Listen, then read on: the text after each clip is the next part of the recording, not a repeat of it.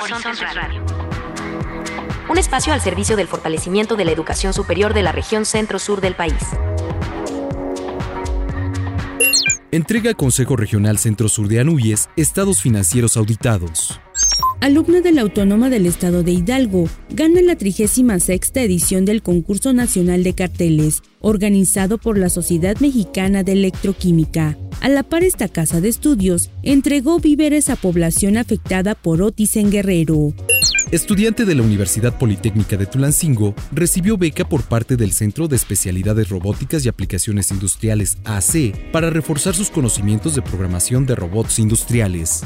Tras el paso del huracán Otis por el puerto de Acapulco, la Universidad Hipócrates reanuda las clases de los programas de bachillerato, licenciatura y posgrado, con el objetivo de dar continuidad a la preparación de más de mil quinientos alumnos. Gana la Universidad Autónoma Chapingo primer y segundo lugar en categoría de escoltas de bandera en el Encuentro Nacional Bicéfala.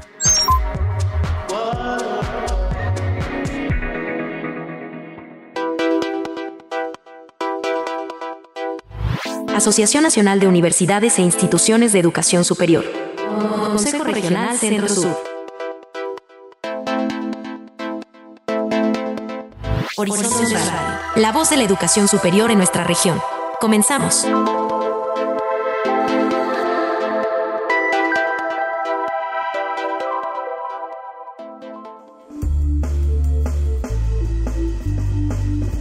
Es un gusto, como siempre, saludarlos en esta nueva emisión de Horizontes Radio. A nombre de todo el equipo que hace posible este espacio, les damos la más cordial bienvenida. Recordamos, es un espacio de la Asociación Nacional de Universidades e Instituciones de Educación Superior, Región Centro-Sur. Mi nombre es Víctor Guarneros y, bueno, los invitamos a quedarse con nosotros durante los siguientes minutos en los que haremos un recorrido por la información más relevante de nuestra región. Saludo con gusto a mi compañera Araceli Pérez. ¿Qué tal, Víctor? Como siempre, es un gusto encontrarnos en este espacio dedicado a la difusión de la labor educativa, de investigación y de extensión de la cultura, que se transmite a través de las diferentes estaciones de radio de las instituciones pertenecientes a este organismo. Sin más preámbulo, vamos a la información.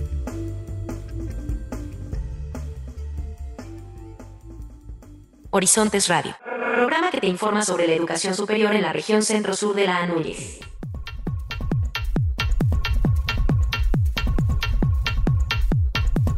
En un acto que refrenda el compromiso irrestricto de rendición de cuentas y transparencia en la ejecución de los recursos presupuestales, el doctor Serafín Ortiz Ortiz, presidente del Consejo Regional Centro-Sur de la Asociación Nacional de Universidades e Instituciones de Educación Superior y rector de la Universidad Autónoma de Tlaxcala, entregó los estados financieros auditados, así como los reportes de logros académicos del ejercicio fiscal dos mil veintidós de las universidades públicas que integran este organismo, ante las Comisiones Unidas de Vigilancia de la Auditoría Superior de la Federación y de Educación de la sexagésima quinta Legislatura de la Cámara de Diputados, en las instalaciones del Palacio Legislativo de San Lázaro. Al hacer uso de la voz, el doctor Serafín Ortiz Ortiz, en representación de la región, subrayó que las universidades públicas estatales constituyen el motor que lleva a remolque el desarrollo y el avance en los asuntos de humanidades, cultura, ciencia, tecnología y de innovación de la sociedad mexicana. Pienso también que la universidad sí transforma. Nosotros recibimos a jóvenes, apenas ciudadanas y ciudadanos, que en su proceso por la universidad se autorreconocen, se autodeterminan y se autorrealizan. Y entregamos a la sociedad individuos que con su impacto profesional coadyuvan a la transformación de su entorno próximo y remoto. Enseguida la universidad juega un papel de culturización global. Acudo a la metáfora de la cascada. El agua cae desde la cúspide pero baña toda la montaña. Nosotros somos sabedores de que además de profesionistas formamos ciudadanos y ciudadanas de bien. En este sentido, señaló, las universidades deben recibir más presupuesto, ya que la operación de nuestras instituciones cuesta, y ahora más al considerar la gratuidad progresiva que está en marcha. Por ello, acudo a esta sede y pido amablemente a diputados y diputadas coadyuven con la universidad pública estatal, que enseguida no solamente cumplimos funciones sustantivas ya enunciadas de ciencia, humanidades, tecnologías e innovación, sino que trascendemos también al escenario de la política. Por ello, en este recinto, me parece que la toma de decisiones debe incrementar el presupuesto para nuestras universidades. Por otro lado, vivimos en un escenario de transformación de la universidad pública y de la educación en general. En la ruta que ha trazado la nueva escuela mexicana, hoy priman los principios de obligatoriedad de la educación superior, de equidad, de inclusión, de excelencia, y sitúo y focalizo este último principio constitucional. Queremos una excelencia no discursiva, una excelencia que se mida ontológicamente, con criterios que sean objetivos y objetivables, que se realicen, y para ello es inminente y vital recibir financiamiento. En su oportunidad, el doctor Luis Armando González Placencia, secretario general ejecutivo de la ANUIES, sostuvo que la entrega de recursos auditados, que se realiza por decimoséptima ocasión, representa una oportunidad para dar a conocer el ejercicio responsable que realizan las instituciones. Como saben, las universidades han hecho un esfuerzo muy, muy relevante para poder ejercitar sus funciones en un ambiente que desafortunadamente, presupuestalmente hablando, ha sido adverso. No hemos tenido la posibilidad de contar con los presupuestos necesarios para poder desempeñar nuestras funciones, no obstante lo cual, todas las universidades siguen trabajando intensamente para darle pues, educación superior a uno punto tres millones de alumnos que tenemos como matrícula en nuestras instituciones, más sesenta y dos mil alumnos más que están en el posgrado y casi seiscientos mil alumnos en el nivel de educación eh, superior. Seguimos desempeñando la investigación que México requiere. Tenemos al cincuenta por ciento del total de investigadores del país en nuestras instituciones desarrollando capacidad científica y tecnológica, y siempre y en todos los casos, tanto en funciones de docencia como de investigación y también de divulgación, nuestras universidades se han tomado muy en serio el papel que hoy les da la Ley General de Educación Superior.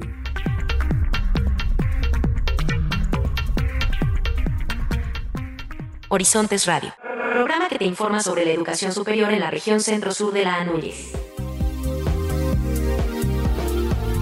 Abril Villagrán Manilla, alumna de la maestría en química de la U A E H, obtuvo el primer lugar por su destacada participación en el concurso de carteles organizado por la Sociedad Mexicana de Electroquímica en su edición treinta y seis, llevado a cabo en Los Mochis, Sinaloa. La alumna Garza del Instituto de Ciencias Básicas e Ingeniería obtuvo el primer lugar por la presentación de su cartel Desarrollo de una metodología voltaperométrica basada en electrodos modificados con polidopamina para la cuantificación de aflatoxina B uno. Esta metodología La tecnología innovadora representa un avance significativo debido a los estudios que se han realizado en las distintas especies de nueces, almendras y pistaches, con lo cual se busca la disminución de afectaciones que lleguen a existir en los productos para su consumo humano. De igual manera, Villagrán Manilla aseguró que en los distintos productos como nueces, pistaches y almendras existen micotoxinas que son muy dañinas para el ser humano. Lo que se busca con el desarrollo de este proyecto es el análisis cuantitativo de estas toxinas para que así podamos rechazar o aceptar cierta mercancía que se distribuye en los determinados supermercados.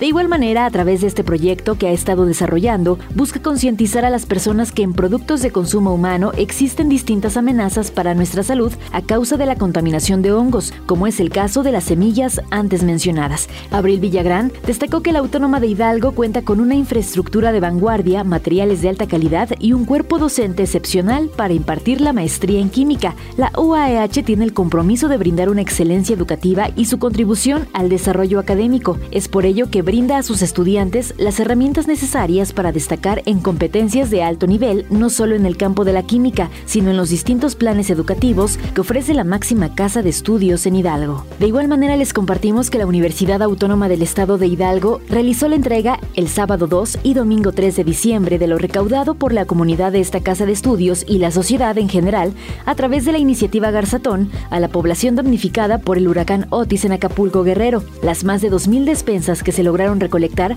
fueron entregadas a la Universidad Autónoma de Guerrero y a la Secretaría del Bienestar de dicha entidad. Es así como autoridades de la U A E H acompañaron al rector de la UAGRO, Javier Saldaña Almazán, a la Facultad de Contabilidad y Administración para entregar personalmente los víveres a la comunidad universitaria de dicha casa de estudios que fue afectada en Acapulco. Desde las cabinas del Sistema Universitario de Medios Autónomos, Suma Radio, les saluda Daniela Villegas. Nos saludamos la próxima. Un espacio al servicio del fortalecimiento de la educación superior de la región centro-sur del país. Horizontes Radio. Hola, ¿qué tal amigos de Horizontes Radio? Con mucho gusto los saludo desde la Universidad Politécnica de Tulancingo. En esta ocasión nos acompaña Uriel Orlando Vera Ramírez, estudiante del séptimo cuatrimestre de la carrera en robótica de esta casa de estudios, quien nos va a platicar de la beca que recibió por parte del Centro de Especialidades Robóticas y Aplicaciones Industriales A C C E R A I para reforzar sus conocimientos de programación de robots industriales. Bienvenido Uriel a esta entrevista. Muchas gracias. Para comenzar, coméntanos cómo te enteraste de esta beca. Bueno, para yo enterarme de esta beca, asistimos por parte de mi carrera a una conferencia que dio el ingeniero Arturo de OCA, me parece. Este, esa conferencia fue aquí en la universidad, en el auditorio A, y este, al final de la conferencia ofreció, bueno, hizo una ronda de preguntas y cuando estaba bien una pregunta, dijo que se iba a ser acreedor a una beca para ese curso. ¿Recuerdas qué preguntas les hicieron? Ajá, es una pregunta en el ámbito de robótica, que es un T C P, y bueno, la respuesta es que es el Tool Center Point, que es el punto central de la herramienta del robot.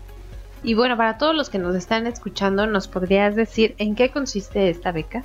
Bueno, la beca fue de un curso que era de programación básica y avanzada con aplicación en robots de la marca A B B, que era un curso que se tomaba en, en el pueblo mágico que se llama Tepozotlán, en la Ciudad de México.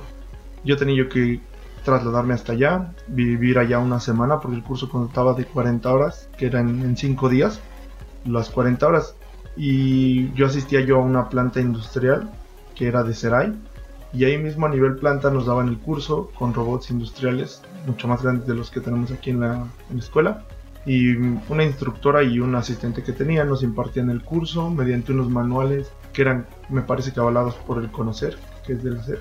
Y íbamos realizando práctica, teoría, práctica, teoría, pero pues la verdad sí aprendimos de diferente forma que aquí en la escuela, porque pues igual aquí en la escuela enseñan bien, pero pues no está de más aprender de diferentes métodos. ¿Cómo consideras que esta beca te benefició para tu carrera profesional? Bueno, principalmente me benefició pues bueno la constancia que te dan, pues esa empresa pues es, creo pensar que es reconocida porque pues le estaba trabajando a varias empresas como Samsung, Nissan y Toyota al mismo tiempo en proyectos que tenía ahí. Además pues me dio una idea de cómo es el ambiente laboral a nivel planta empresarial, porque pues todo el curso nos lo dieron en una planta y pues te das cuenta cómo es el ruido, cómo es andar con, por ejemplo, calzado industrial todo un día.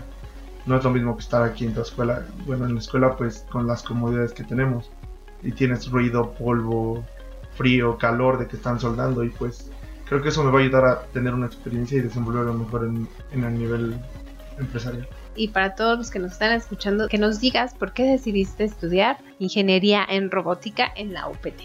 Bueno, porque desde que yo iba a la secundaria, ya, bueno, ya me gustaba como que todo este tipo de cosas. Yo estaba en un programa de robótica como educacional, que era con Lego, y de ahí me empezó a gustar cada vez más. Yo entré a la prepa ya sabiendo que iba yo a estudiar, y de ahí entré aquí a la U P T, saqué ficha, quedé, y había yo quedado en otra universidad, pero pues como que desde un principio dije, ah, pues ya quedé aquí, pues ya me quedo aquí. Por lo que me dijeron en el curso donde estuve con otros ingenieros de otras instituciones que ya son egresados, bueno, aquí la U P T sí es como que nos ponen a trabajar más con robots, porque pues en otras universidades casi no tienen. Muy bien, y para todos aquellos jóvenes que están interesados en saber más de la ingeniería en robótica, ¿qué les puedes decir acerca de tu carrera? Bueno, eh, al, no es como lo pintan en un principio, porque al principio pues la carrera es un poco tediosa, porque pues son las materias que cursas en, toda, en todas las ingenierías, pero conforme pasan los, los cuatrimestres en este caso, pues las materias se van haciendo más interesantes y más interesantes. Y bueno, al menos aquí en la U P T pues tenemos muchos laboratorios bastante equipados que pues, te van haciendo como que motivarte a tener clases extra. Por ejemplo, a mí yo no era de las personas que se quedaba a clases extra o así, pero pues ahora que ya estoy en cuatrimestres avanzados, como que el amor a la carrera que me está dando, pues me hace quedarme a practicar más con robots, con los, en los laboratorios y así. Por lo que he escuchado, la esta universidad, la U P T, de la cual me siento orgulloso, pero al yo desenvolverme con estudiantes del I P M y así, me doy cuenta que estamos privilegiados aquí porque a ellos no los dejaban como usar todo su mobiliario. Eso me comentaron a mí en ese curso, porque había varios ingenieros de otras instituciones.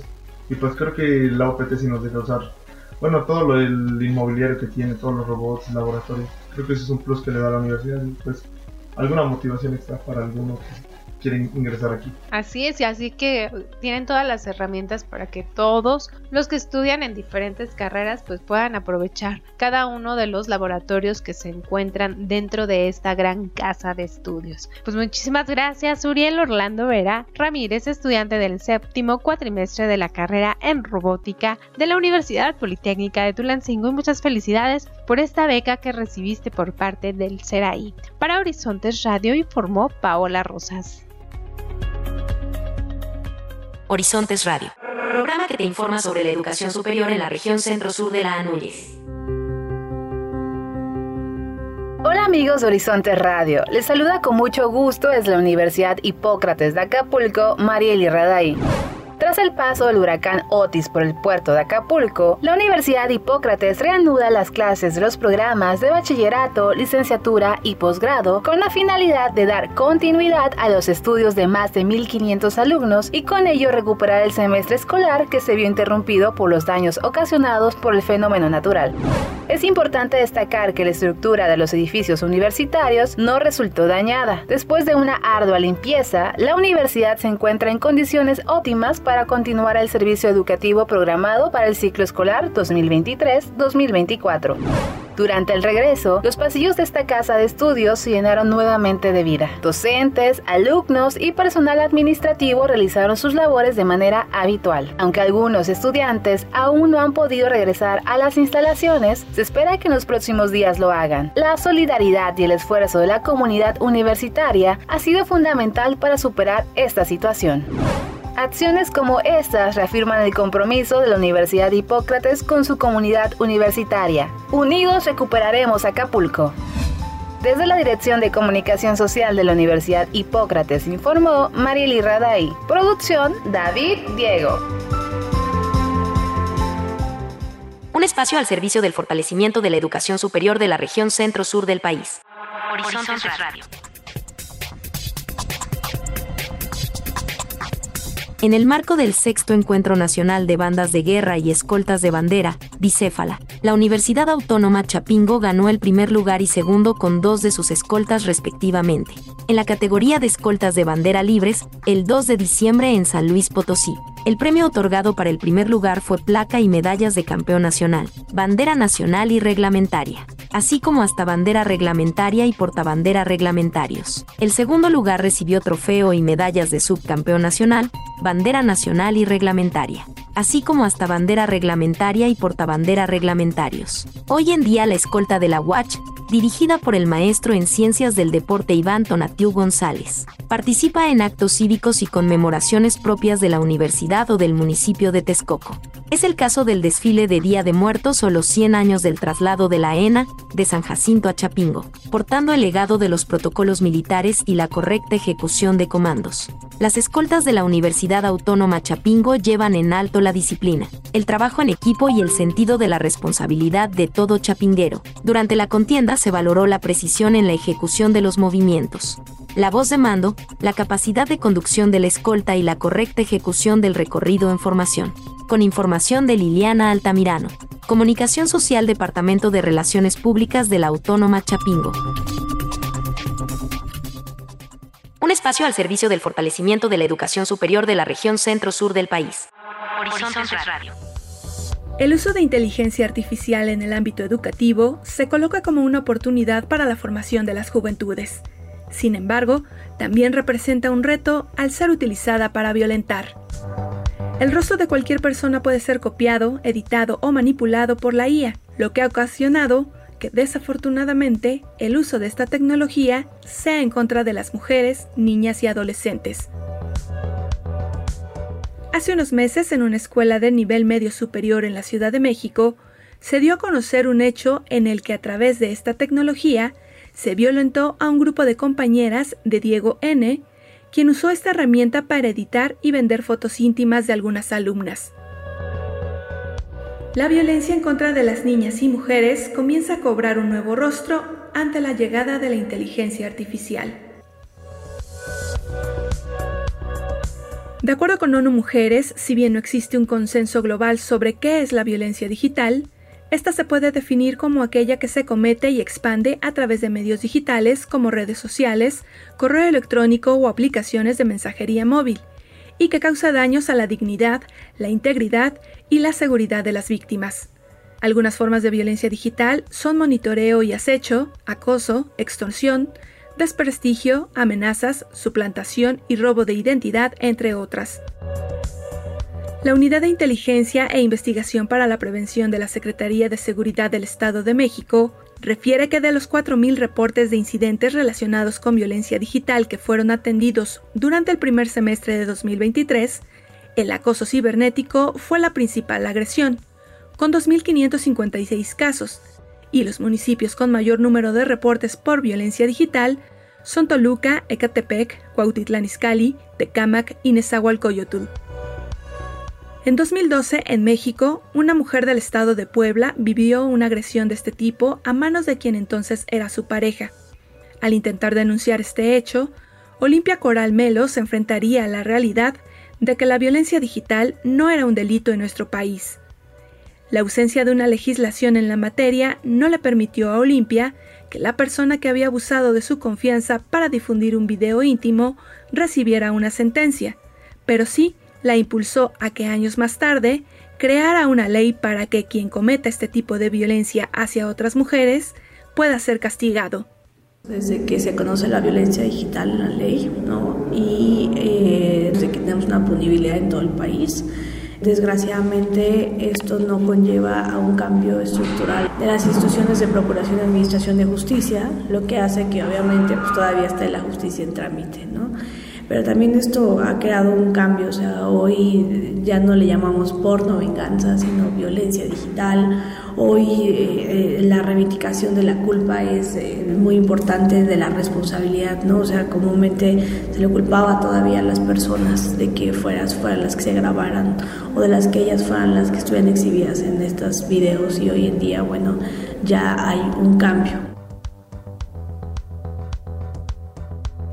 Han pasado casi diez años desde que la denominada Ley Olimpia logró que se reconociera la violencia digital o ciberviolencia como un tipo de delito que se sanciona con multas económicas o penas de cárcel para quien viole la intimidad sexual de las personas a través de medios digitales, así como para quien difunda, compile, publique o haga visibles contenidos íntimos reales o alterados, videos, fotografías o imágenes sin el consentimiento de las personas. Sin embargo, pese a existir una legislación que sanciona dichos actos, lamentablemente la violencia digital hacia las niñas, adolescentes y las mujeres se mantiene, y ahora, bajo el rostro de la inteligencia artificial. En octubre de dos mil veintitrés, la primera Asamblea Colectiva de Lucha para el Acceso a la Justicia sobre los Actos de Violencia Digital publicó en sus redes sociales un comunicado en el que dio a conocer que un estudiante del Instituto Politécnico Nacional, Diego N., fue descubierto en posesión de un dispositivo digital que contenía la compilación, manipulación, venta y difusión de fotografías íntimas, reales y manipuladas con inteligencia artificial de al menos mil mujeres, entre ellas algunas compañeras de grupo. En total, por estos hechos se presentaron ocho denuncias formales ante la Fiscalía General de Justicia de la Ciudad de México. La Casa de Estudios expulsó días después al presunto culpable y casi un mes después de dar a conocer estos hechos, un juez de control vinculó a proceso a Diego N. por el delito contra la intimidad sexual en agravio de varias de sus excompañeras. El seguimiento del caso fue atendido bajo las medidas de protección y atención integral de los protocolos relacionados con la Ley Olimpia. Sin embargo, Olimpia Coral Melo, creadora también del Frente Nacional para la Sororidad, colectivo que se dedica a dar apoyo y acompañamiento a víctimas de la violencia digital, destaca que no es la inteligencia artificial la que incrementa la violencia hacia las mujeres, sino el algoritmo patriarcal que hace permanecer online las agresiones y la cosificación de niñas, adolescentes y mujeres. No solo la inteligencia artificial, cualquier llegada de nueva tecnología, cuando es una, cuando es una exportación de lo offline a lo online, se, es una nueva forma de profesionalizar y automatizar la violación masiva de mujeres, ¿no?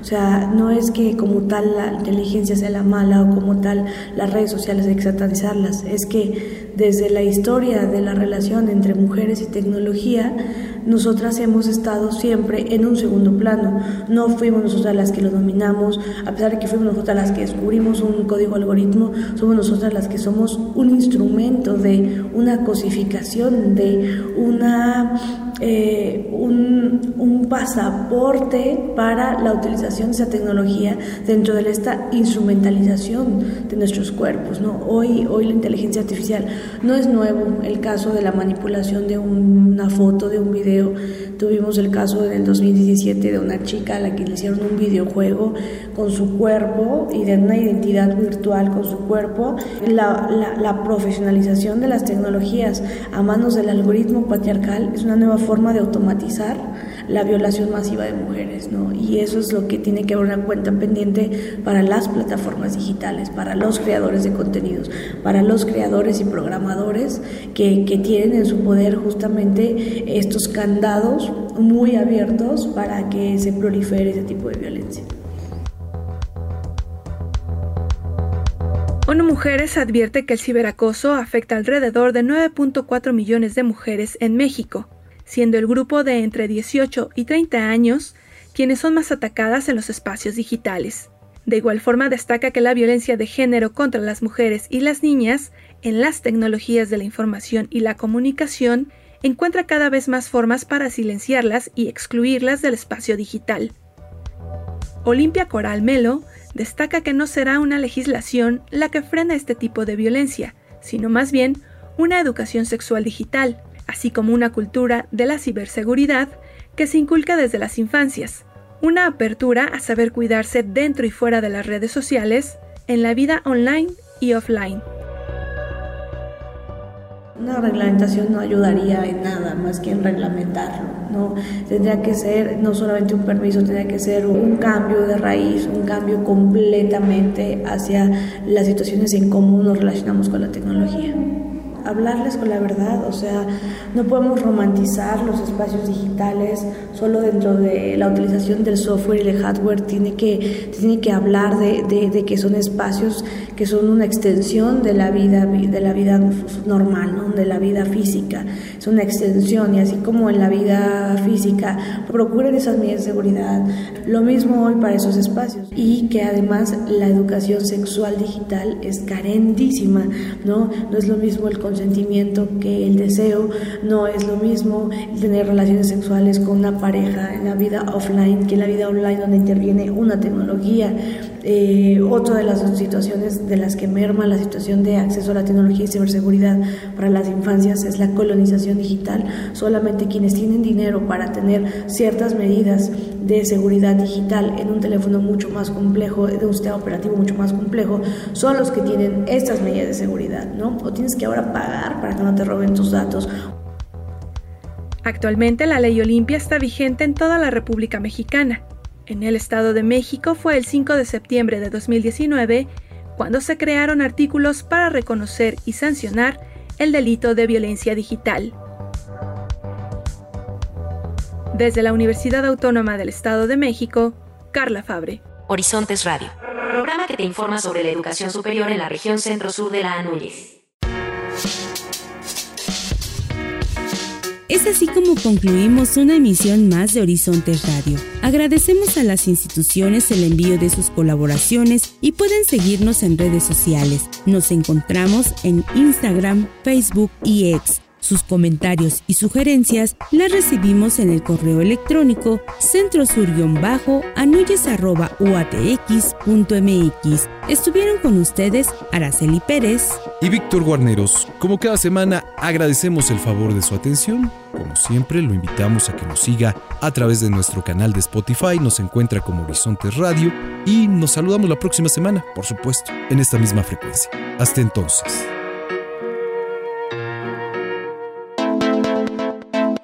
Esta producción semanal del quehacer educativo, cultural y docente de la región centro-sur de ANUIES llegó a ti gracias a la colaboración de las instituciones asociadas. Sintonízanos la próxima semana por esta frecuencia y búscanos en Spotify como Horizontes Radio. Horizontes Radio, la voz de la educación superior en nuestra región.